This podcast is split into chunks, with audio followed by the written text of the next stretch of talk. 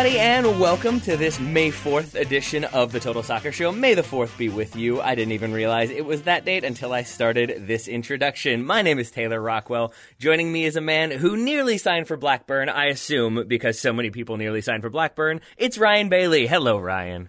Hello, Tay-Tay. I have actually been to Blackburn once. I would say it is the worst place in the world I've ever been. No exaggeration. That is genuinely my number one worst place in the world I've ever been. I'm sorry to anyone here who's listening from Blackburn, Lancashire. I'm not sure they've got the internet there right now, but we'll I'll offer my apologies all the same. I was working a summer job, Tay-Tay, at college, where I had to... Here's a fun fact. I was working for a banana company, and I went to one particular supermarket in the UK. I went and... to like every branch, every store, to look at their bananas. This was my job, right? So I went all around the UK, and the worst place, which I still think is the worst place in the world, I'd rather live in downtown Baghdad than Blackburn, honestly. I just never felt so unsafe during daylight hours. That's all I'll say. Is that what it was? So it's just, yeah. was it crime? It was just like, it didn't give you that comfortable feeling that Wimbledon gives you? It was very much the opposite. It was a little grim, and I'm risking sounding snobby here, but it just there was a very a feeling of not being very safe. So all credit to Blackburn and the things they achieved in the 90s, but I'm glad I didn't live there. And I'll also say, Taylor, off the top of your intro there, I have never seen Star Wars. This might be the theme tune. I'm not sure. Have you really? You've never seen a single one? Negative. Wow, what was that? Was that like you didn't see it when you were young, and then it became is it like a point of pride? Like I'm just never going to do it. Yeah, it got to a point when I was a late teenager. I thought I've not seen it now. It's kind of a cool thing to say. I've never seen them, and it's just continued. I've zero interest in it. I've never seen Harry Potter, Lord of the Rings, or Star Wars, but I consider myself something of a film buff at the same time, which is a bit of a contradiction in terms. I don't understand. Like, did you go to the movies in the 2000s? How did you avoid all of these things? So the one I remember coming out when I was a kid was The Phantom Menace, and I remember a lot of my school friends going to see it, and I was like, oh, they're fighting in space. That's not really my deal. Nah, don't like you, it. Dude, in the course of this introduction, you could not sound more, I don't know if you've watched The English Game yet, you could not sound more like you would be at home with the old Etonians. You've got the London accent, you have a summer job traveling around inspecting shops. I'm very anti-Blackburn. You don't enjoy the North, and you don't have any time for this sci-fi fiction. I'm assuming you were sitting at home with your many leather-bound works instead. Very much so. The Blackburn of the English Game, by the way, very different to the one I saw. Yeah, I would imagine that's the case. Speaking of historical teams, I should note up front, Daryl and I are continuing the International Champions Cup of History this week. I think that's the title as it is now. Oh, it's sponsored by Bill and Ted's, whatever their next one. It Face the Music. We're going to increasingly elaborate the title. But for now, I'll just say that we are going to be doing two more games early this week and then two more at the end of the week. But on Tuesday, Daryl and I are going to be recording about the 2000 to 2003 Boca Juniors side versus the 95-96 Ajax side. Ooh. I'm very excited about that game. Is that Carlos Tevez era Boca? It is, and it is nice. Louis van Gaal era Ajax when they... passed 400 times despite only touching the ball 200 times. Somehow they still pulled that off.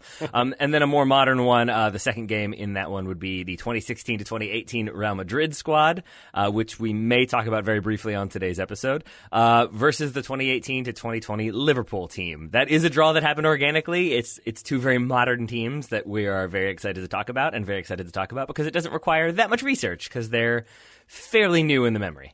Woof, woof. I like the sound of both of those, Tay-Tay. All right. So Daryl and I will be doing that tomorrow. But today, Ryan and I are going to be talking about the transfers that nearly happened. So we are not yet into the summer window. We're not even sure when the summer window is going to happen, if there's going to be one at all, if there will ever be soccer again. I'm pretty sure at least one of those things will happen. But as we look towards transfers, it's what people tend to do.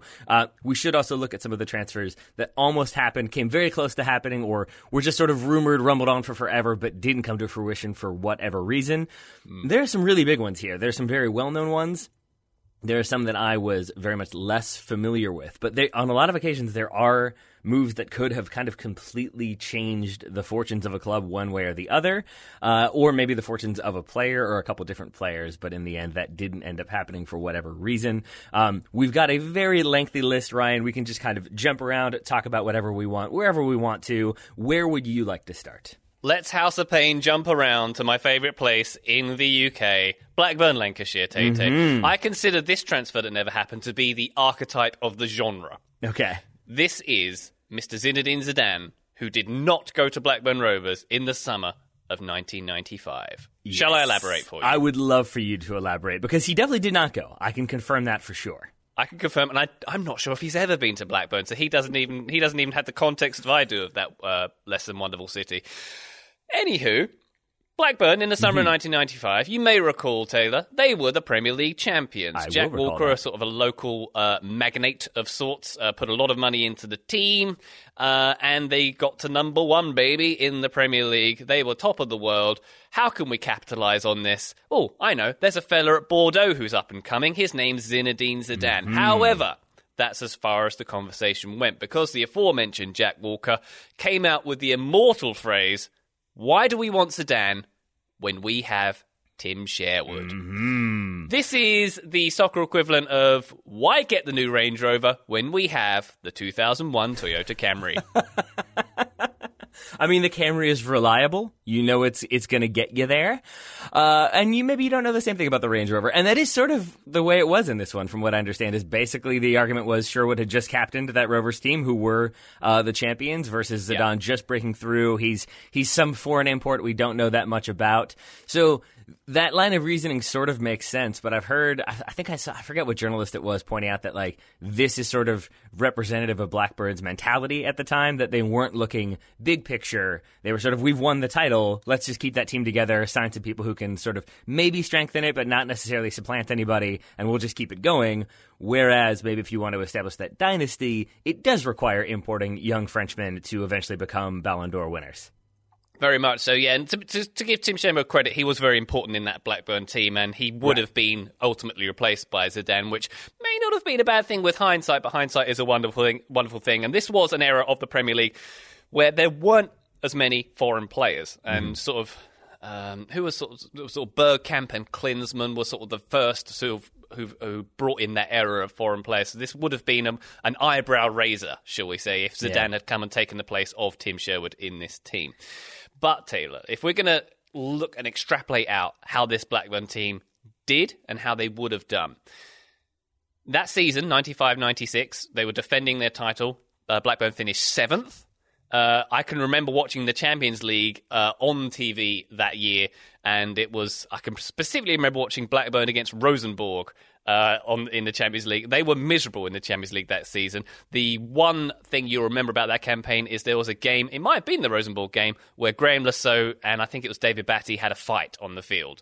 So that was sort of very indicative of the kind of season that Blackburn had. At the end of that season, they sold their star striker, Alan Shearer. More on him later. So this was kind of where the band fell apart at this point, Taylor. And I believe 4 years after winning the Premier League title, Blackburn were relegated. So it's strange to see how much Blackburn feature in some of these lists, because the other one I wanted to add here was that they also were very, very close to, on a free transfer in 1993, signing Roy Keane. And that's when Manchester United were champions. Blackburn were 4th, so I think 2 seasons before Blackburn get the title. But imagine that you had, for like early to mid to late 90s, a Blackburn squad that at their spine had Roy Keane and Zinedine Zidane. I don't know if that central midfield pairing ever gets beaten. Perhaps not. I can just imagine Keane and Zidane having to go and live in Blackburn and thinking, what have I done with my life? But that's another question altogether. Also, a little Man United link here. Zidane was also linked with Manchester United. Eric Cantona was reported to have spoken to Alex Ferguson about his countrymen there. Ferguson said, "No, that job is for you, Mr. Cantona." Cantona retired a year later. So maybe with a bit of long-term planning, Zidane, and long-term thought, Zidane could have been a Man United player as well. But as we know, went to Juventus instead and turned out quite good for them, didn't he? He certainly did. Yeah, there's a long, proud tradition of players almost signing for English clubs and then signing for bigger European clubs and having greater success. We'll talk about many of them still to come. But the Roy Keane one really, like, reading some of these had me feeling like Sir Alex Ferguson was, like, basically the KGB slash, like, Stasi of the 90s football era. That, like, the Blackburn one with Roy Keane, he knew their office was closed on the weekend, so they couldn't finalize the deal. So he swooped in over the weekend and finalized the deal with Roy Keane, knowing that Blackburn were closed. And it feels like there are lots of stories about Sir Alex Ferguson doing that, about like snaking his way in or finding a loophole or finding a cell phone number to be able to talk to a player. And then maybe that's what it takes. Again, you've got to be able to sign Zinedine Zidane when he's a promising youngster, and you've got to have everybody's cell phone numbers and know how to manipulate the system. But it would have been fascinating to get Zidane and Roy Keane, specifically Zinedine Zidane at Blackburn. But I guess it worked out all the best. Should we stay with Blackburn for a moment? Let's stay with Blackburn. Yeah. All right. Because we've got two more for Blackburn. Yeah, let's keep going on that Blackburn vibe. It is cute that you said that they'd have cell phone numbers in 1993, by the way. Yeah, good point. They were paging at best. Let's go a little further into the future, though, in Lancashire. This is the 2010-11 season. Robert Lewandowski very, very, very nearly came to Ewood Park. This campaign, Blackburn Rovers did not score a lot of goals. I believe the top scorer, there was like Jason Roberts, Franco De Santo, Kalinic and David Hoylett. I think they all had like 5 goals. They were the joint top scorers. It was an embarrassing low number, basically. And they had this opportunity to sign Robert Lewandowski. The price would have been a mere £3 million at the time. Yeah. The reason he did not come was not due to Tim Sherwood or any other playing reason. It was the volcanic ash cloud. This is one of the more ridiculous ones, I have to say. It's kind of ridiculous. It was the volcanic ash cloud, which, as you may remember or may not, it stopped basically all European air travel during that it was a few week period.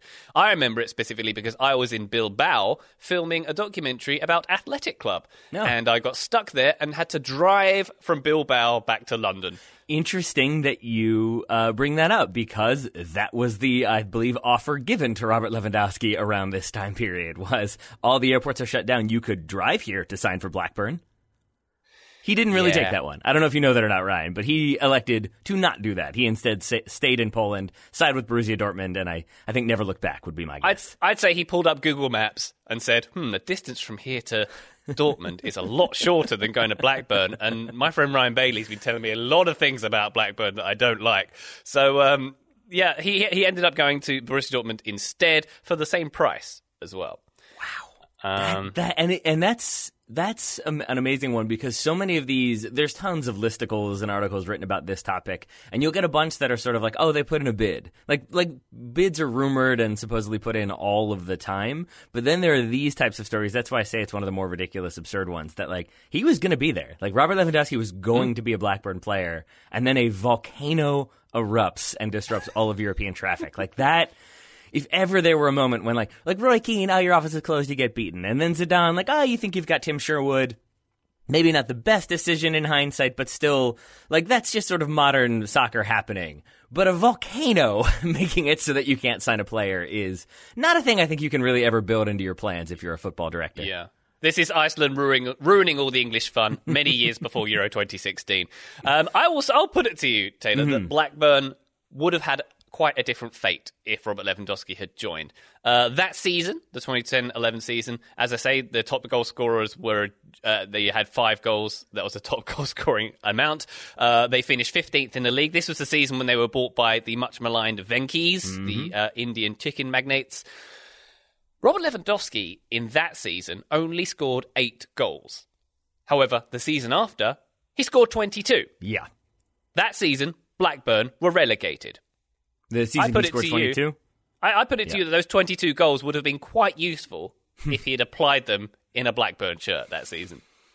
Yeah. And from what I remember of Blackburn's football of the time, it also feels like a blend that would have worked really well. Like, I can picture Robert Lewandowski fitting into that Blackburn team. Obviously, a team that was not particularly successful, but, like, you don't have him as being this, like, very specific set of skills that require a specific system. Like, I think he could have been plugged in and found a decent amount of success fairly quickly. So that is also a, like, what if that volcano doesn't erupt, do we have Blackburn as this dominant side? And really, with everything we've talked about, there could be this weird narrative of like Blackburn, Roy Keane, Zinedine Zidane, they dominate the 90s, and then there's this second wave coming in of let's start with Lewandowski, but then that same season, 2010-2011, in the winter of 2011, Blackburn are very seriously in for Ronaldinho. Ronaldinho is going to feature a lot in this conversation. But in January 2011, they offer him a 3-year deal worth, I believe, £20 million in total. The deal eventually falls through, as is often the case with Ronaldinho. But again, you could have had Ronaldinho as your number 10, Robert Lewandowski ahead of him. I don't know if that would have worked, but it would have been absolutely fascinating to watch. Ronaldinho, he's gone to his agent. How many nightclubs do they have in Blackburn? Dude. What's that? They have none. They have one pub. Not going. You wait, because that is almost literally a story I'm going to tell in a moment about Mr. Ronaldinho. Anything else you wanted to say about Blackburn? No, apart from, once again, it's a rough place. Go on. I always go back to, there was a Guardian Fiverr email many, many years ago that referred to Coventry City as the city that put the words concrete and nightmare into the phrase concrete nightmare. And it always made me less inclined to go to Coventry. Maybe I'm less inclined to go to Blackburn as well because of Ryan Bailey. But what I am inclined to do is drink some delicious water. And to help me do that is today's sponsor. It's our friends at Hydrant. Hail Hydrant, as Ryan and Daryl, and I guess me now because I am sheep and I follow the herd, like to say. With Hydrant, you can jumpstart your mornings, Mr. Ryan Bailey. You can indeed. Hydrant creates flavoured electrolyte packets that you mix directly into your water to make hydrating your body easy and delicious. Each rapid hydration mix has the 4 essential electrolytes your body needs: sodium, potassium, magnesium, and zinc. Don't forget zinc. They help you hydrate quickly and stay hydrated all day long.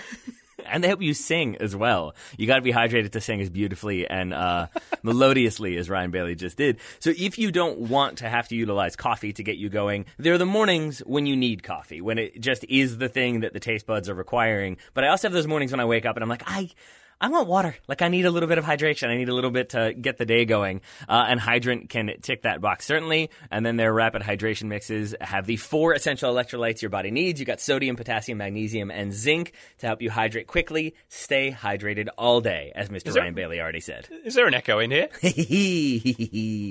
Hydrant is backed by research with that in mind. The formula was developed by Oxford scientists to provide perfectly balanced, efficient hydration. Now, this is what Oxford I like. People, Ryan. There you go. I like it because these aren't Cambridge scientists. These are Oxford scientists. Much better. Far superior. I'm on board. So you can get 25% off your first order by going to drinkhydrant.com and entering the promo code SOCCER at checkout. That's drinkhydrant.com. Enter promo code SOCCER at checkout for 25% off your first order. Ryan Bailey, one more time. I'm going to go first and last every time we're doing an ad. drinkhydrant.com, promo code soccer. That was less melodious. I'll work on that. I still enjoyed it. So remember, Hydrant starts at just $1 a packet for a 30-day supply. You can save even more with a monthly subscription. drinkhydrant.com, promo code soccer. All right, Ryan, let's keep going with Ronaldinho for a moment, because I've got 2 more for you. One of them slightly briefer, but the big one would be Ronaldinho to the New York Red Bulls. That was the rumor that kind of like got thrown around in the early 2010s thereabout, and then it kind of, you'd hear him linked with the team every now and then. But this comes from Dave Martinez on Twitter, who's a big Red Bulls reporter, podcaster, all things Red Bull talker. He says, this is a tweet: "An unconfirmed story from several sources regarding Ronaldinho that I heard years ago. Apparently, Red Bull New York were interested in him. They scheduled a call. When it came, it was clear Ronaldinho was drunk. He was rambling, talking crap, and asking about women." Multiple other sources have confirmed that he basically rambled on and on about the women he was interested in finding in New York. The call was apparently quite short, and after that, Red Bull lost interest. One thing that does lend a little bit of credence to them is that this is before they signed Thierry Henry. So it kind of meets the idea that they were looking for this kind of flair attacking player who could be the face of the franchise. And with that in mind, maybe Ronaldinho drunkenly asking about what kind of women there were going to be in New York wasn't the face of the franchise they were necessarily looking for. Did he find out what kind of women there would be?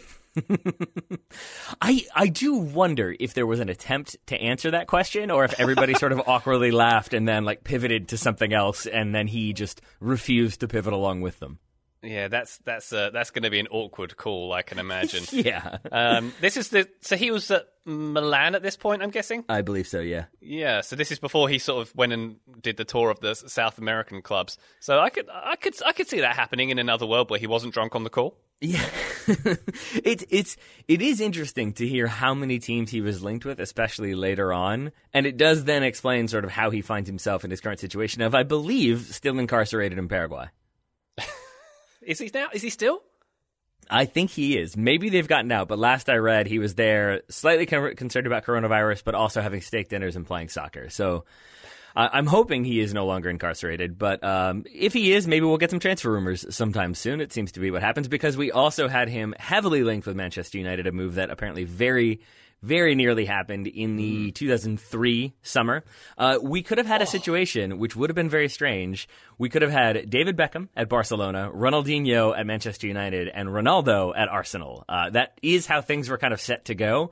But essentially then Beckham, the deal with Barcelona falls through. Instead, Man United get a better offer from Real Madrid. So Beckham goes to Madrid. Barcelona now not getting David Beckham. They need someone to strengthen the midfield, to be a midfield creator and a provider. So they turn to Ronaldinho. They bring in Ronaldinho instead. So Man United lose Ronaldinho. They've already sold David Beckham. So then they bring in Ronaldo at the expense of Arsenal. But it's a weird series of dominoes that didn't fall and then very quickly did. But we could have had Ronaldinho with Manchester United, albeit very briefly. And it is a case, there's another player like this, where I do then wonder if like the Sir Alex Ferguson hairdryer treatment would have worked or if it would have just blown up spectacularly. I get the feeling that Sir Alex Ferguson and Ronaldinho would not have rubbed each other the right way. Oh, that's just an inkling in my bones there. Yeah. And interesting, you touched on another one there, David Beckham to Barcelona, which was a big deal before he went to Real Madrid. My understanding was that the Barcelona president at the time campaigned on bringing Beckham to the Camp Nou. He was like, if you let me, I'll get him guaranteed. They elected him, and he did not fulfill his promises, like the politician he is. But it's okay, because he's elected, and now no one will ever hold him accountable again. It's lovely the way these things work. Okay. But yeah, so no Ronaldinho to Manchester United. Instead, he goes to Barcelona. You're right that I think a specific type of player responds to Sir Alex Ferguson. I don't know if that would have been Ronaldinho. So probably best for all parties that move didn't happen. I don't know how it would have worked at New York, but it probably would have been at the very least interesting and given our friends the Cooligans a lot to talk about. So Ronaldinho to New York. Ryan, where should we move next? Why don't we go to Manchester United once again and a player who rejected them not once, but twice. Ooh, who is this? A man who has gone, who came from or who played for a club, a city that's very dear to my heart, Blackburn Rovers. Alan Shearer. Alan Shearer to Manchester United.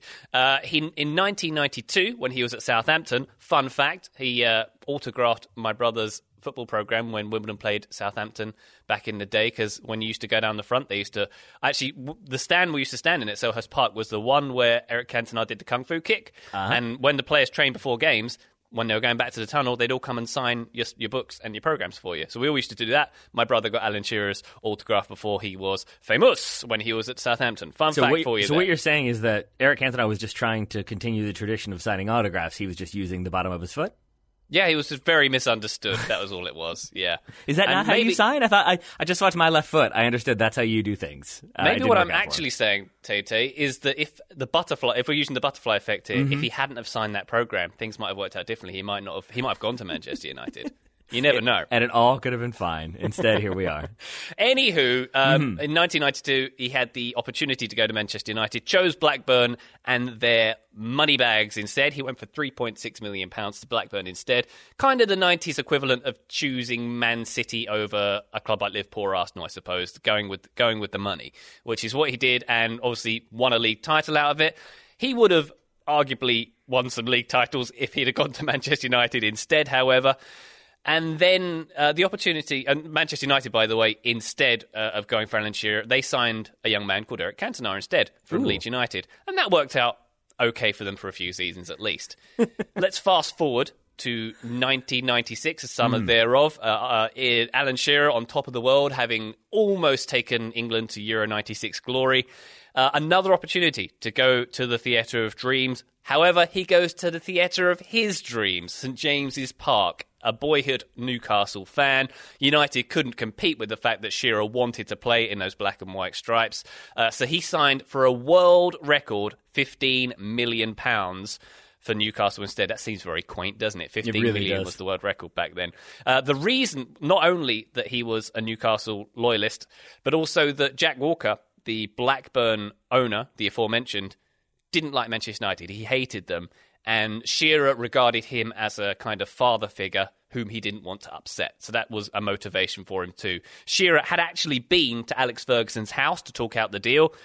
Ferguson explained to him that he wanted him to come, but nope, he didn't do it. Now, Taylor, that's the story. Here's where I predict that things get interesting. I'm excited. Instead of signing Alan Shearer, they brought in Ole Gunnar Solskjaer. So, a few years later, 3 seasons later, could it be that Manchester United do not win the treble because Ole Gunnar Solskjaer is not there to put his boot on a last-minute goal? Or could it be that Man United were already 3-0 up in that game against Bayern Munich because Alan Shearer was playing for them and he scored 260 Premier League goals and was quite good at scoring? Either way, it changes like history, or at least my Man United fandom, significantly. Because like, is Ole Gunnar Solskjaer the manager today if he doesn't score that Champions League goal and have that sort of significance? Is Alan Shearer the manager today because he sticks around and becomes a club hero, and now he's shepherded Man United in the post-Ferguson era? We could have a world in which like he takes over and has his own dynasty. It seems unlikely. But I can answer the second part of that question. No, Shearer had a go at management for like 4 games, and his team got relegated. So I think he left that well alone. Where was he managing though? Wasn't he managing Newcastle? Newcastle, yeah. He took over with like 6 games to go, and they went down. So I don't know if I can blame him entirely for the situation. He doesn't talk about that a lot. Newcastle. But it's interesting you bring up Alan Shearer because that could have changed things dramatically. And it's not the first England international that could have changed things dramatically for Sir Alex Ferguson, because Paul Gascoigne, I would say, is on that list as well. Could have gone to Manchester United in 1988, shortly after Gascoigne finished as the PFA Player of the Year for the 87-88 season when he was at Newcastle. But Manchester United could have gone for him, could have gotten him, did go for him at the age of just 21 years old. Sir Alex Ferguson said in his biography, I believe, that it was his biggest regret not bringing him in. As far as I understand, this story is basically, this is from a Ferguson interview, quote, we spoke to him the night before I went on holiday. He says, go and enjoy yourself, Mr. Ferguson. I'll be signing for Manchester United. We should note, he was not yet a Sir Alex at that point, so Mr. would have been appropriate. So I went on my holidays, but Martin Edwards, who was then the chairman, rang and said, I've got some bad news. He signed for Tottenham. They bought a house for his mother and father in the Northeast, and that swung it. I mean, yeah, that'll do it. Buying a house for the parents definitely will probably go a long way towards making that player feel stable. But similar to what we were talking about with some other players, I do think Gascoigne would be one who would have gotten the Ferguson hairdryer treatment on a number of occasions. And I think maybe might have responded to it a little bit better than, say, Ronaldinho would have. But there's all the stories of, like, Ryan Giggs, when he was first getting established, that he was hanging out with Lee Sharp, who is a bit of a party boy, had people over, drank, smoked, all that stuff. And Ferguson like showed up in a tuxedo to drag Ryan Giggs out of a party and basically said, like, you're not doing this anymore. Giggs responds to that well, and now we have Ryan Giggs being Ryan Giggs, whereas Lee Sharp kind of falls by the wayside. And really, you could see either one of those being Paul Gascoigne. You could see a young Paul Gascoigne getting pulled out of a party and deciding to respond, and now suddenly he's this legend who doesn't have this tragic story. Or it could have just been exacerbated by even more stress and more pressure, and we end up in an even worse situation, or maybe the exact same situation. I kind of think the second is more likely. Yeah, I don't get the impression that Ferguson would have treated Gascoigne as like a project to work on. Yeah. So, he's got that fatal flaw in his character, and something that, he has all that goodwill within him and tremendous skill. I think it would have been a very different scenario to Ronaldinho, and a very different attitude, and who knows what kind of player Gaza would have been. But it's interesting to think that he chose Tottenham instead. Why do you say that? Because Tottenham in the early 90s, up until about, say, last year, are not quite the club that Manchester United would have been as a prospect to join. If you could join any club, like he was with Newcastle, wasn't he? So he was with his hometown club, arguably outgrew them at that point, could have gone anywhere in the world basically, and went to Tottenham. Is that like a sign, do you think, of where Gaza was, that it was almost the like, you buy me a house? All right, cool. That's fine. Like was he that, do you think, that level of just like, yeah, sure, whatever. I don't really want to think about it. Like, is he a Rob Gronkowski type figure? Maybe so. Maybe so. All I do know is I'm glad that the path went the way it did, because subsequently after Tottenham, he went to Lazio, which when you were growing up in the UK, as I did at that age, Serie A was basically all you could watch on regular TV. And James Richardson, who presents another podcast, allegedly, was this host of this show called Football Italia. And the show was actually supposed to be hosted by Gaza. And Gaza ended up just doing like skits for them and stuff. And they were fantastic. He was really good value on camera.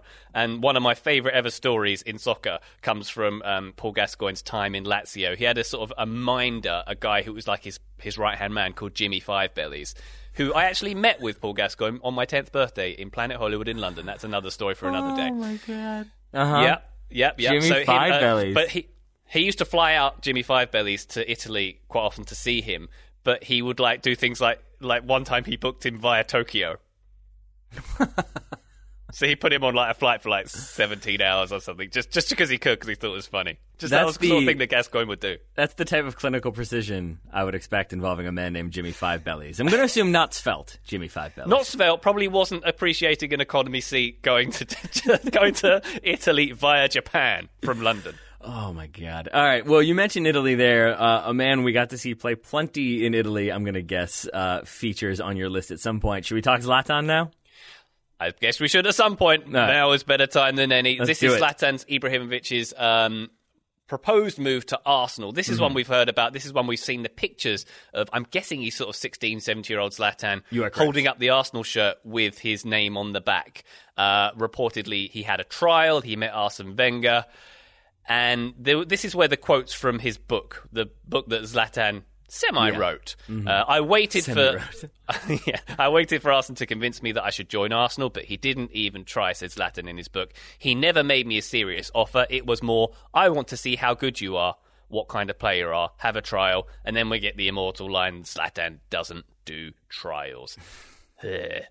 So I think you either know me or you don't, and if you don't know me, you can't really want me. That's the other quote I saw about this one. Yeah, said the 16-year-old Swede who came to Arsenal for a trial. Right? Yeah. Did you see Wenger's response to this? Yeah. All right, go ahead if you have it. I don't have it written down, but it was along the lines of, we gave lots of players trials and he was one who came for it, basically, wasn't it? It was like, the story is true. I wanted to see him. I did not know him. You cannot sign players you have not seen at all because it is not serious. He was 16. I asked him to have a little training session with the first team. He didn't want to do it. Do I regret it? No. I will continue to do that unless our scouts have seen the player and say, look, he is absolutely 100%. Then I will trust them. But, if you're 16 years old and you're like, nah, I don't fancy a kickabout, there are some people who would maybe be like, this kid, he's got it. That is the 80s action movie move to be like, no, I already know I'm good enough. And then, the manager hires Stallone on the spot. But, yeah, more likely is the coach is going to be like, all right, 16-year-old, no thank you. I'll find somebody else on your way. And that is pretty much how that goes down. You have a wonderful attitude, 16-year-old. Let me sign you. Can I get you anything? Yeah, I don't think that's going to happen. But what's interesting here is the timing. If Zlatan was 16, I'm thinking this is about 96, 97. Mm-hmm. This is when sort of Ian Wright is the de facto Arsenal striker. What if Zlatan comes in, makes a big splash in the first season or two, and Thierry Henry either never comes or never comes to prominence at Arsenal? I had that as well, because the big thing with Wenger, he brings in Henry, who at the time was struggling, sometimes being played as a left wing back, usually being played as a left winger, and that's what Wenger had utilized him at Monaco, I believe. And he brings him in, and basically the whole pitch there is, you're going to be my number 9, you're going to be my striker, and that's what happens, and we know how that goes. Does that happen if Zlatan is there, being the number 9, literally wearing the number 9 shirt? Probably not. And so either at best we have, Henry as a winger who has an impact. More likely we have Henry who doesn't really establish himself but is still very good. Or there is that situation if he doesn't move there at all and we have an entirely different timeline. Fun to think about, huh? Here's my question then, though. Thinking about that Invincibles team, does Zlatan help? Could he come in and sort of plug in and be that center forward if Henry's not there? Or let's put, Henry at left wing instead of Robert Pires, and it's, Henry on the left, Bergkamp as the 10, Zlatan ahead of them, that feels like it's still an Invincibles team because we have an era in which Zlatan will not yet refuse to run. So he's still mobile, at least a little bit. That does sound very good. I mean, the only variable, I think, is Zlatan's personality and attitude in the dressing room, surely. What do you mean? I'm not saying that Thierry Henry is the easiest person in the world to get along with, but I think that Zlatan might have rubbed a few people the wrong way. Oh, you mean the 16-year-old who refused to go on a trial? Yeah, I think he probably would have rubbed them. Especially because you still had the old Arsenal guard in there as well. Exactly. The Lee Dixon would have had a word, I'm guessing. Yeah. Ray Parlour would not have stood for that. He would not. I am interested in Arsenal for a moment because I also want to talk Ronaldo at this point. We, as I said earlier, Ronaldo could have gone to Arsenal in 2003.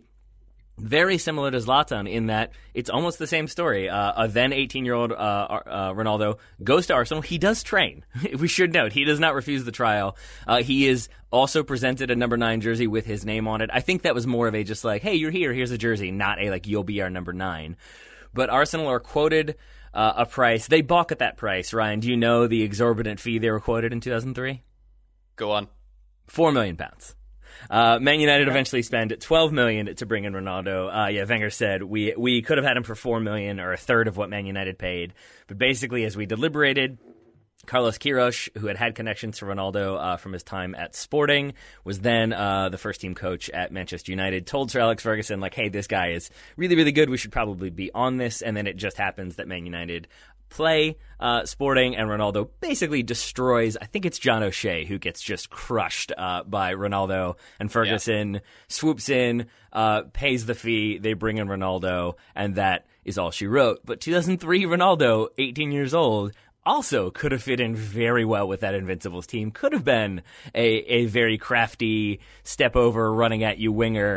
That was definitely the way he was when he came into Manchester United. Yeah. And you do really have another argument there. You could have had a massive dynasty at Arsenal, more so than they had, more so than even the Invincibles. But that could have been a very strong team for a very strong amount of time if you look at what Manchester United were with a peak Ronaldo there.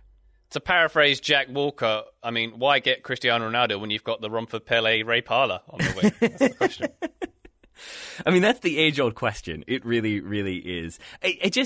Ronaldo plus Ferguson seems like not the match made in heaven, but I guess it ended up being that way. Whereas Wenger in that era and Ronaldo, a young Ronaldo coming in, it's like the continental European, managing the continental European, Wenger who's all about new ideas and new approaches and let's try different stuff. You could see how he also would have been a father figure. I think I want to go to that sliding doors world and just see if Ronaldo had the success and is the Ronaldo that we know today, or if he, I don't know, he's also in a Paraguayan prison somehow. Maybe that's the butterfly effect that we never saw coming.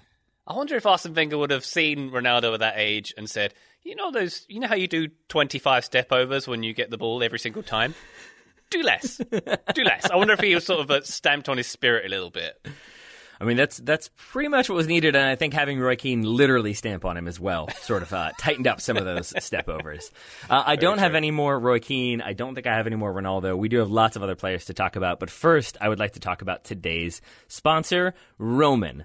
Ryan Bailey, I'm guessing you know this, so we've moved to an ad, so now it's first and last again. On average, in the United States, people have to wait around 29 days to see a doctor. That's in major U.S. cities, and that's prior to our present pandemic. Those numbers have probably adjusted just a little bit, whereas nowadays we're maybe not trying to leave our home as much.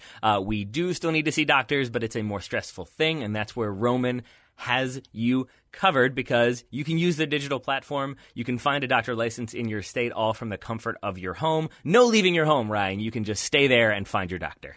That's very much what I'm all about at the moment, TJ. Yeah. Staying at home, as we all should be. And our friends at Roman, as you say, they spent years building a digital platform that can be used to connect your doctor, your licensed doctor, in your state, I should say, all from the comfort of the place where you're spending all your time right now. Roman makes it convenient to get that treatment on your schedule. You just grab your phone or your computer, complete a free online visit, and you'll hear back from a US licensed physician within 24 hours.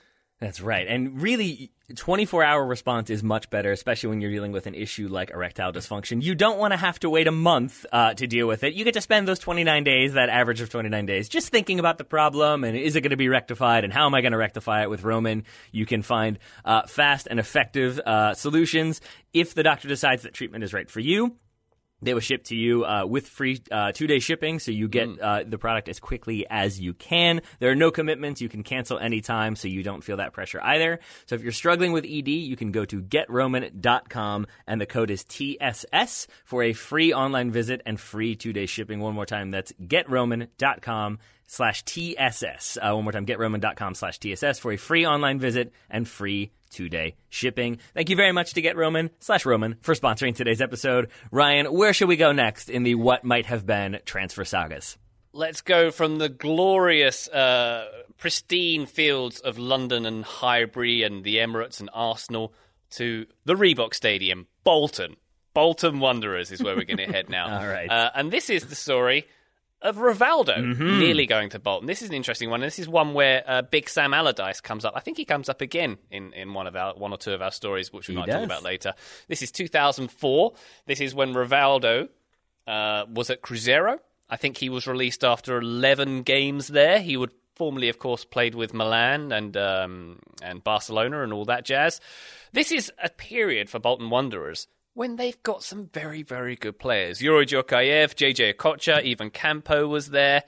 And a quote from Rivaldo, "I see they have clear plans for Bolton's future, and together, I think we could get into Europe." And I found a Guardian report from the time saying Rivaldo is very close to joining Bolton, according to his English representative Peter Harrison.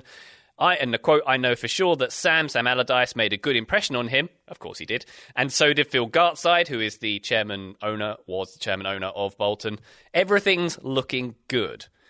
So everything was looking good, but it didn't quite happen, did it? I don't think, if my memory serves me correct, that Bolton did sign Rivaldo in the end. The quote's coming here saying that Bolton pulled out of the deal because they said he was looking at the money aspect and not the football aspect. Can you believe this? A high-class, world talent in soccer. Shocker. He was looking at the money in going to Bolton rather than the sporting, the sporting integrity of the deal here. So, I do like that. Like you've done a good job of explaining the story, and that story is routinely like, he was definitely going. Here's all the headlines saying he's going. He didn't end up going there. They don't seem to have kind of gotten into the why that transfer fell apart, aside from, he wanted money, and we weren't okay with that, because how dare you want money to move to a place like Bolton? It's an odd narrative for them to go with, I have to say. Yeah, but this was a time when Bolton were, as I say, they had good players. Mm-hmm. They finished sixth that season. I think they finished like top eight or so in sort of the 3 or 4 seasons around that period. That season, El Hadji Diouf was their top scorer. That was fun. They reached the UEFA Cup as well. They did finish, as I say, I think it was eighth the year after. And they were relegated in 2012, so sort of 6 or 7 years afterwards. So, as we know, Bolton have been in a lot of trouble in recent years and have had big trouble with their finances. If Rivaldo had gone there, would their decline have been quite as accelerated as it was? I would say maybe. I mean, it may have been in that, like, he's going to cost more money. Maybe you don't make some frugal signings. You end up, like, plummeting into financial obscurity or financial panic. But also possible is that you bring in this big-name player. Other people want to be there. It gives you the kind of credentials, the bona fides to bring in more people. You keep selling out that stadium. Your match day revenue is strong. You can bring in a couple more. And maybe it does also give you that stability. Plus, I think Rivaldo is now a politician, so he can play the diplomatic angle. Yeah. He can be the politician working the crowd, kissing the babies. That's what you need to sell some season tickets as well. And definitely, and if there's one thing I know about politicians in Brazil, they're very popular and always doing the right thing. Always. Never wildly corrupt or terrible at all. Never. Not a history. Let's move to England. Let's stay in England. We've got a lot of non-England ones to talk about, but I want to keep it going because I'm really excited to talk about this next one. You had it on your preliminary list. I'm assuming it has stayed there. Let's talk Steven Gerrard to Chelsea, shall we? Shall we? Let's indeed. Steven Gerrard, who was, of course, a one-club man, Liverpool through and through, up until he went to America, of course, but wasn't necessarily the path, that impression we have of Gerrard wasn't necessarily what was going on behind the scenes. You'll remember there's those photos circulating of Gerrard wearing an Everton shirt when he was a young lad. Mm-hmm. He had a trial at Manchester United when he was a young lad too. And more specifically, he had two chances to join Chelsea Football Club in sort of 2004 and 2005. He came tantalizingly close to doing so. So in 2004, this is when he was given the first chance to join Chelsea. This is when Liverpool finished a full 30 points behind Arsenal. And Gerrard's looking for a club with a bit more ambition. He sees Abramovich's Chelsea with Jose Mourinho. That looks quite good.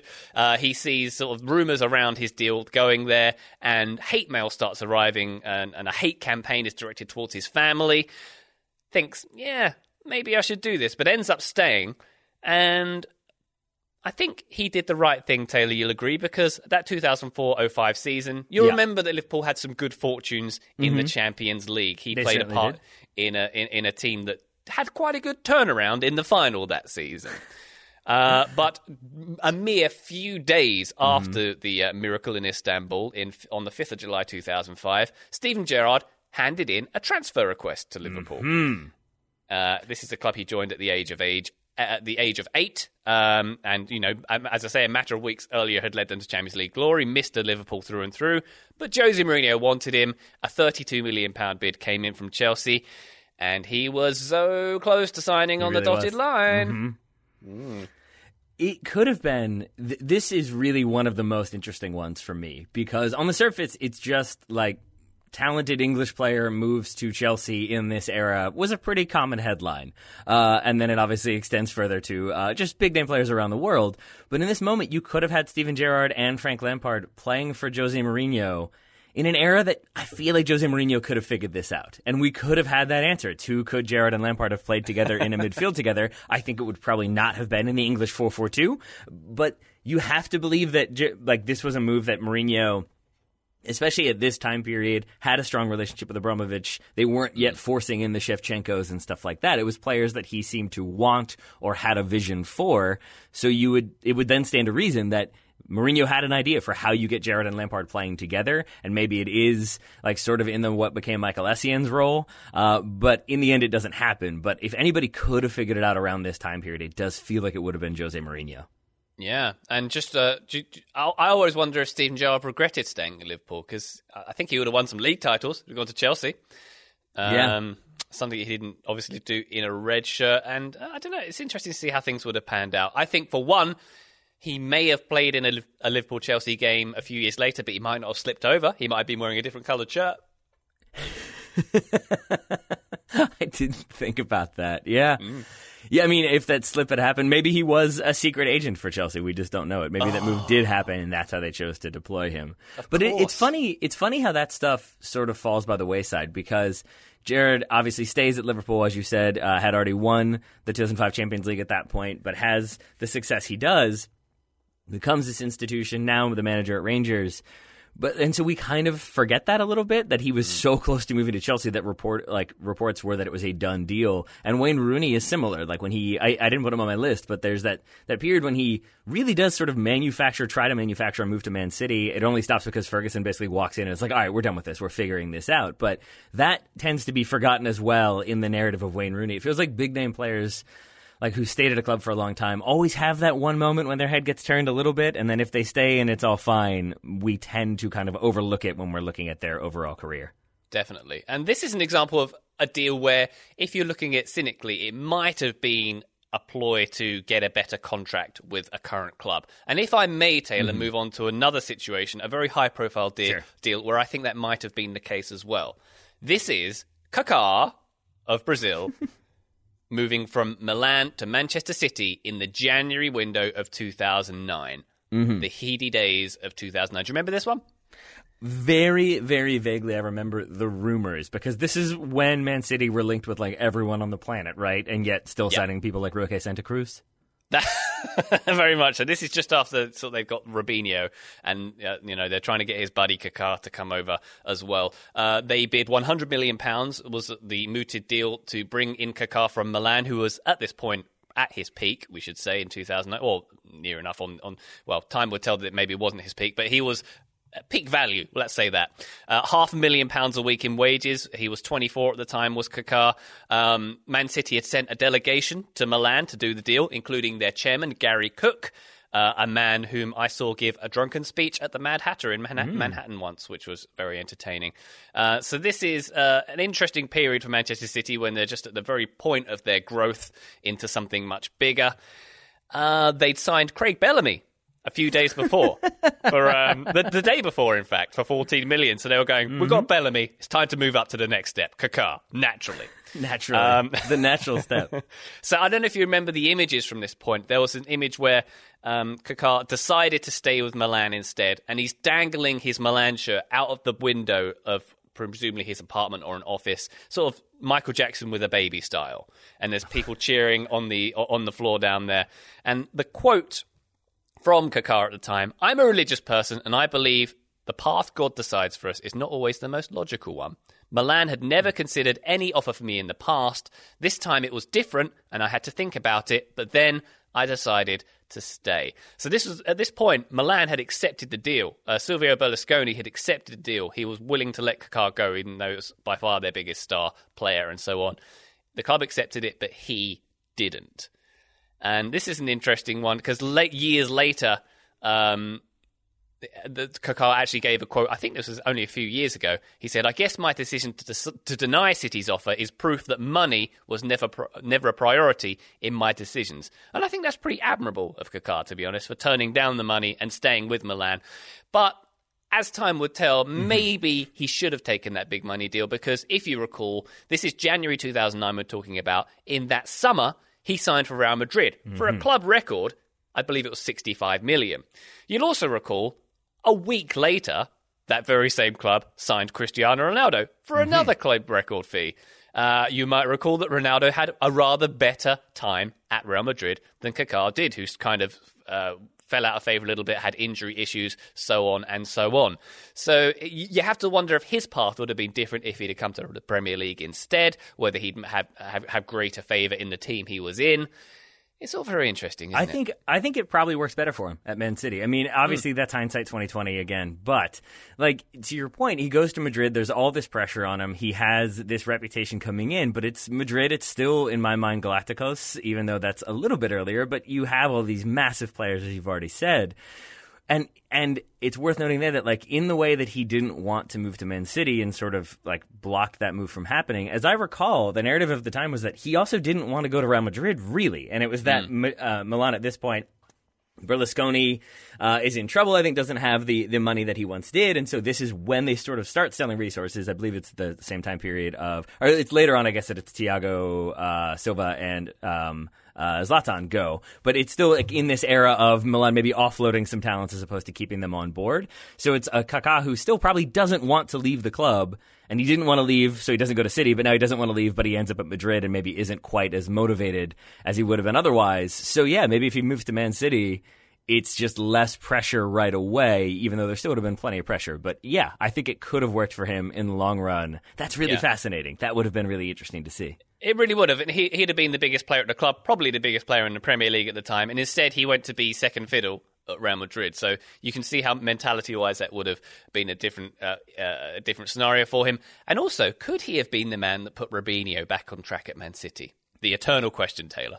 I mean, they've got the national team connection. Maybe that could have been it. And instead, we have Robinho fleeing criminal charges, I believe, still at this time period. Maybe that would have gone a little bit better for the two of them if they'd stayed together at Man City or been together at Man City. Ryan, we've gone long as we tend to do. I do still have several more to go. I will try to kind of rattle through them relatively quickly. But since we've gone chronologically, I'll keep that going for now because I want to jump to 2015 for a moment to talk David De Gea because I feel like we kind of have to bring that one up in terms of a move that seemed like it was very much going to happen, but then did not. Fax machine gate and that move to Real Madrid. Do you remember your reactions, or do you remember when that happened and sort of what content that led you to create? I got the shudders of Schadenfreude, I believe, all over my body, Taylor, when that happened. And I that was very amusing in the sort of the blogs I was writing at that time. Yes. And it made me think back to when he first joined Manchester United and he was the flop who was going to be sent back to Spain with his tail between his legs. And I think he was famous for stealing donuts from the Tesco supermarket. That was about all that we knew of him at that point. And getting scored on from distance. It was donuts and distance. Those are the two things. Yeah, donuts, the double Ds is what we knew DDG for. The DDG double Ds, if you will. And things ended up quite differently, if not for the antiquated telecommunications of a fax machine. Yeah, and the quick summary, I read a few things in preparation for this show, but my quick summary has always been basically Madrid wanted De Gea, thought they could get him for cheaper than Man United were asking, thought Man United would get desperate, so they kind of held off getting the deal done until that final deadline day. Then Madrid's argument was like, in order to put details into a system, they have to wait for Man United. They did not have to wait for Man United, and as a result, they missed their deadline. Fax machines involved in there as well. But it basically feels like it was Madrid sort of thinking they had all the leverage, and in the end, that one coming home to roost a little bit. That said, they do then go on to win some Champions Leagues. So I think they're probably not too sad about it, and maybe Courtois will work out. Time will tell. But they do end up getting their young goalkeeper for the future, who they immediately boo and don't want around anymore. Oh, wonderful place, that Bernabeu, isn't it? I love it. Talking of the Bernabeu, Tete, can I give my final offering of this podcast? It's a big one. Mm-hmm. It is a player who knows the Bernabeu all too well, but things could have been very different for him. Gareth Bale, who almost went to Birmingham City in the 2009-10 season. Mm-hmm. There is an article from the 21st of October 2009 on the Daily Fail. It's still there right now. Spurs flop Gareth, could bail out in January. That's a good pun. As Birmingham boss Alex McLeish eyes £3 million defender. This is at a time when Gareth Bale was much maligned as a left-back at Tottenham, Harry Redknapp's Tottenham. I do remember from my blog, The Spoiler, I used to write back in the day, writing about the curse of Gareth Bale. There was a point, I think it was 24 games he went, where he didn't win, where Tottenham didn't win whenever he played, whenever he started. And there was a huge celebration when they finally won a game when he was involved, and it was a long time into his Tottenham career. And he was an injury-prone player. He barely played in this 2009-10 season. Benoit Asuakoto, the man who famously does not like soccer, was the first choice at Tottenham at the time, so he was struggling to get his place there. This is a point where Birmingham City were pretty flush with cash after Carson Yang did the takeover there. So we had a point where Gareth Bale was a flop at this time. He could almost have come to St Andrews, the field where, as we mentioned last week, Barry Fry took a whiz in all four corners to break a curse. Curse joining curse, curse broken. This is a quote from Alex McLeish, the Birmingham manager at the time.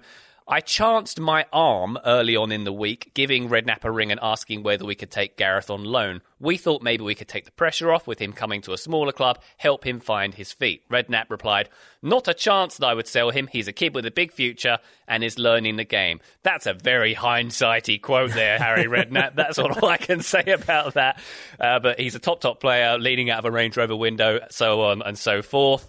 And it turns out that it was quite a good decision for Tottenham to hang on to him, because the following season he blossomed. I think the following season was the famous Champions League Taxi for Maicon game, moved further up the field, won lots of awards, made lots of money, blah, blah, blah, blah. Meanwhile, Birmingham City, in 2011, they won the League Cup. Yeah, the greatest achievement of the club's history. They were also relegated. They were.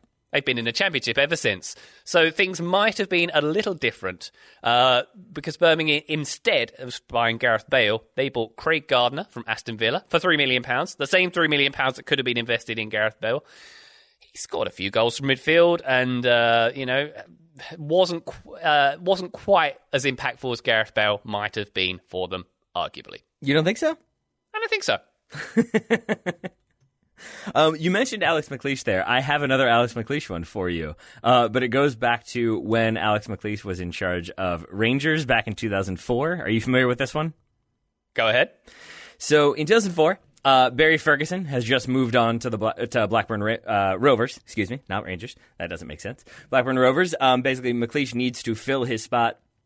At the time, Jan Wouters is McLeish's assistant. McLeish asks him to sort of pursue any options, see if there are any possible loan moves out there that they could pursue. Wouters is Dutch. He contacts his friend Henk ten Katte, who is then the assistant manager at Barcelona under Frank Rijkaard. And there are two players that Rangers nearly bring in to their first team on loan, I think when both were fairly young. Can you guess the names of those two players? Oh, is one of them Lionel? One of them is Lionel Messi. And the other is Andres Iniesta. Iniesta is the one that they get the harder sell on. Iniesta is then 18. And he's really told, like, Tenkate basically says, like, he's a guy who we think is ready for the first team, but we're not going to be able to get him minutes. He really needs some first team minutes. So if you all can guarantee that, this seems like a move that could work. And then basically, I think within a week of that, he gets promoted to Barcelona's first team and does start getting minutes, and that move never materializes. But the story is that McLeish actually called with a goal of maybe getting Iniesta, but also following up on a man named Lionel Messi, because McLeish's son had supposedly really, really fallen in love with the Argentine attacker on Football Manager and was like, this guy's really, really good and he plays there too. I bet you could get him. That approach very much rebuffed by Barcelona. But they did at one point have it in their minds on a phone call that they were going to be bringing to Ibrox both Andres Iniesta and Lionel Messi. That would have been an interesting Rangers campaign, to say the least. Oh. Talk about Zidane going to Blackburn. Messi going to Glasgow would have been a culture shock and a half. And we would have had some answers about how he adjusts to wind and harsh weather conditions. We would have known that for sure. And then a couple more I wanted to get to really briefly. These from deeper in history. One would be Pele, I think is how you say his name. I don't know if you're familiar with him, Ryan. I would say Pele, but I'm a European. What do I know? You can say Pele. Pele to Real Madrid. This one documented pretty well in The Verse. The story is called The Time Pele Came Close to Signing for Real Madrid. But essentially, in 1962, the Spanish Federation implements a ban on signing foreign players. 1966, Italy follows suit. Prior to that, or right around when those went into effect, both Real Madrid and a couple different Italian clubs, Juve and Inter, I believe, pursued the signing of Pele. Real Madrid put together a then world record bid of £250,000. It's listed in pounds. I'm assuming it was something around that for his services. But that deal gets rejected, as does a £500,000 offer from Juve in 1965. Inter, I think, offered $600,000 in 1966 or thereabouts. All of those moves were buffed, but Pele came out in the early 2000s to say that move to Madrid was very, very close to happening, and sort of explains why Santos, around this time period, moved to a lot of the sort of just traveling around the world, playing friendlies and trying to make money, because there was a fear that Pele was going to leave, so we've got to maximize this asset while we have it. In the end, he stays there until, I believe, 1977. But briefly, Pele could have been on the move, which would have been fascinating to have him at Real Madrid with Di Stefano, with Puskás. You're going to assume that they win some more European Cups, would have been my guess. Would Pele have got his 1,000 goals, though?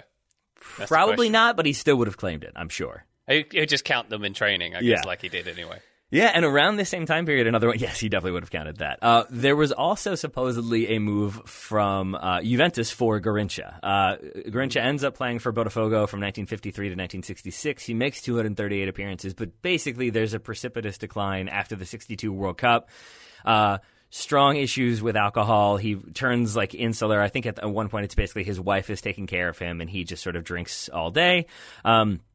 And that is in the immediate aftermath of 1962, but it's in 1963 Juve offered $1 million for Garrincha, and the move advances to the point where he plays a game for Juve. It's an exhibition game, and they don't like his level of fatigue. They think he's out of shape. They think he's not really going to be able to fit, so they don't end up pursuing the offer. I think they end up slashing the amount to $700,000. Botafogo say no, but it turned out years later, Garrincha had played a game that week already. So he played a game 3 days before for a different club, and he injured himself in that game. So he's carrying an injury, having played on 3 days rest. You would expect Garrincha to be a little bit soft, but that's a player who really does kind of fall into obscurity and becomes a cautionary tale. But if he goes to Juve, maybe that curbs that behavior a little bit. Maybe he doesn't have the kind of familiarity that he has in Brazil, and so it elevates his game. And Garrincha is a player that I really, really love and enjoy watching in the clips that you're able to watch. And Garrincha at Juve in the 60s, you could have had another sort of dynasty there, and he could have kind of continued on. Maybe he plays in 66, maybe he plays in 70, who knows? Very unlikely, but I would have loved to have a world in which we had more Garrincha. So those are two historical ones. A third one. Can I just ask about Garrincha? If he'd have gone over to Italy, would he have brought his goat with him? He had a goat? Oh, boy. I don't know this story. So it's not for now. It's not the time or the place. But Google the words Garrincha and goat and make sure there are no children around. Oh boy. Oh boy! All right. Well, people may have already done that, but before they do, I'm going to give you my final two that I have on my list. Another one from the history books would be Diego Maradona. Do you know where he almost went, Ryan Bailey, in 1978? Did he almost go to the Blades? He almost went to Sheffield United. That is right. Blades manager Harry Haslam went on a scouting trip in Argentina in 1978. He spots a certain 17-year-old playing for Argentinos Juniors. He encourages his club to put together a bid. I think the quoted fee would have been £200,000. Two things to note here. Number one, the record at the time, the British record at least, was Kevin Keegan to Newcastle for £500,000 from Hamburg. So that, I think it was in 1977. But that shows you 500,000 versus 200,000. That is a lot to ask for an 17-year-old player that they don't really know. And also worth noting that at this time, Sheffield United are in the second division. So if they had gotten that money together, I think in the end they spent $150,000 on a different Argentine who ends up being, I think, the Argentina national team coach. So it works out, I guess. But it would have been fascinating to get Diego Maradona in 1978-79 turning out for a second division Sheffield United team. I think we could probably get an HBO documentary about that one, the way we did the Napoli team. But Maradona in Sheffield, how do you think that goes, Ryan? Do you think Maradona enjoys his time in England? I'm not sure, because we know that he got kicked a lot generally when he played, and given the political tensions that soon came between Argentina and the UK in the years that followed, I'm not sure his reception would have been rousing, should we say? Yeah, probably not. Probably not. And then on top of that, we do know that he references the Falkland Islands when talking about the 1966 World Cup. So yes, you're right. I think it probably would have been near and dear. He would maybe not have loved his time in England. Maybe he forces another move. Maybe he ends up at Napoli no matter what. All right. So maybe that's not such a big sliding door moment for us. The final one that I have, it comes from Major League Soccer, and it's Didier Drogba and the poor old city of Chicago. Chicago almost had Jermaine Jones. They lose him on a coin flip. He ends up in New England. Then they think they have Didier Drogba. They are confident that signature is going to occur. This from a Raul Gutierrez Apostal story for SB Nation. Prior to Drogba joining, I'll get to that in a moment. But basically, they think they're going to sign him, and then at the last minute, Drogba decides he wants to play somewhere where they speak French. That would be Montreal. So the move ends up kind of getting forced through to Montreal. Chicago get a bunch of gam-tam, and that's all good. But in terms of the way it goes for their season, Raul Gutierrez Apostal wrote, prior to Drogba joining the Impact, had 11 losses, 4 draws in 23 games. The Fire at that same time had 12 losses and 5 draws. Both teams were scraping the bottom of the Eastern Conference. Drogba joins the Impact on matchday 24, scored a hat-trick against the Fire, no less. He later scored 7 more that season and led them to the Eastern Conference semifinals. The Fire remain the Fire. But this could have been a moment where they get Didier Drogba, and it's another one of those, you bring him in, yes, he's 37, but we know what he did with Montreal, so it would have been fine. But we now know that he wanted to have ownership roots. He has the interest in Phoenix. He goes there, he plays there, he's a player-owner. Mm-hmm. Could he have invested in the Fire? Would he have established a bit more credibility? Would more people have wanted to go play with Didier Drogba the way I think a lot of people were inclined to do for that season and a half in Montreal? There's a lot of what-ifs that could have gone a very different way. But in the end, Drogba wants to speak French, so to Montreal he goes, and to the success goes Montreal. But if Drogba had gone to Chicago, then arguably Bastian Schweinsteiger wouldn't have come to try to win the World Cup for them. Exactly, and then we never would have gotten that. See, it's all what seems like a bad situation can always be a good one, because we get great quotes and great moments later on. Indeed. But for now, Ryan, we have, I think with that, talked about 20 players or so. So 20 of the biggest moves that almost happened but did not. Is there a favorite one for you in that very lengthy list, one that you thought was the most interesting for whatever reason? I thought it was Bale to Birmingham, but I just like the Ronaldinho drunk on the FaceTime call now. That's my favorite now for sure. I am going with Garrincha to Juve, albeit it's like a quick one. There's not a lot of story to it. It doesn't have the drama of De Gea or a volcano with Lewandowski, but just the idea of Garrincha staying at his prime and like staying motivated. I don't think that would have happened, because I don't think that was his mentality to begin with. But maybe, just maybe, it could have been, and that would have been a different world to live in. So, Garrincha, albeit sad. He could have been the GOAT instead of... anyway, Google it. All right, well, Ryan said he needed to be done in order to... he has a meeting with a goat, is what I have here in the notes. So, Ryan, anything else you'd like to add before I let you go hang out with a goat? Oh, boy, you're going to love it when you Google it. I mean, I can guess where it's going, so... That's it from me, Clive. All right. Well, Ryan, I enjoyed this. We'll be back next week. What have we agreed to do next week? I forget. Fun and games, I'm sure. All right. I like the sound of fun and games. I think that's also Ryan's diplomatic way of saying that I have not yet suggested topics, nor have we agreed upon anything. So, Ryan, thank you for being diplomatic. Thank you for taking over an hour to discuss transfers that almost happened but did not, as well as goats and other fun topics. Always a pleasure. Never a chore, Doodlip.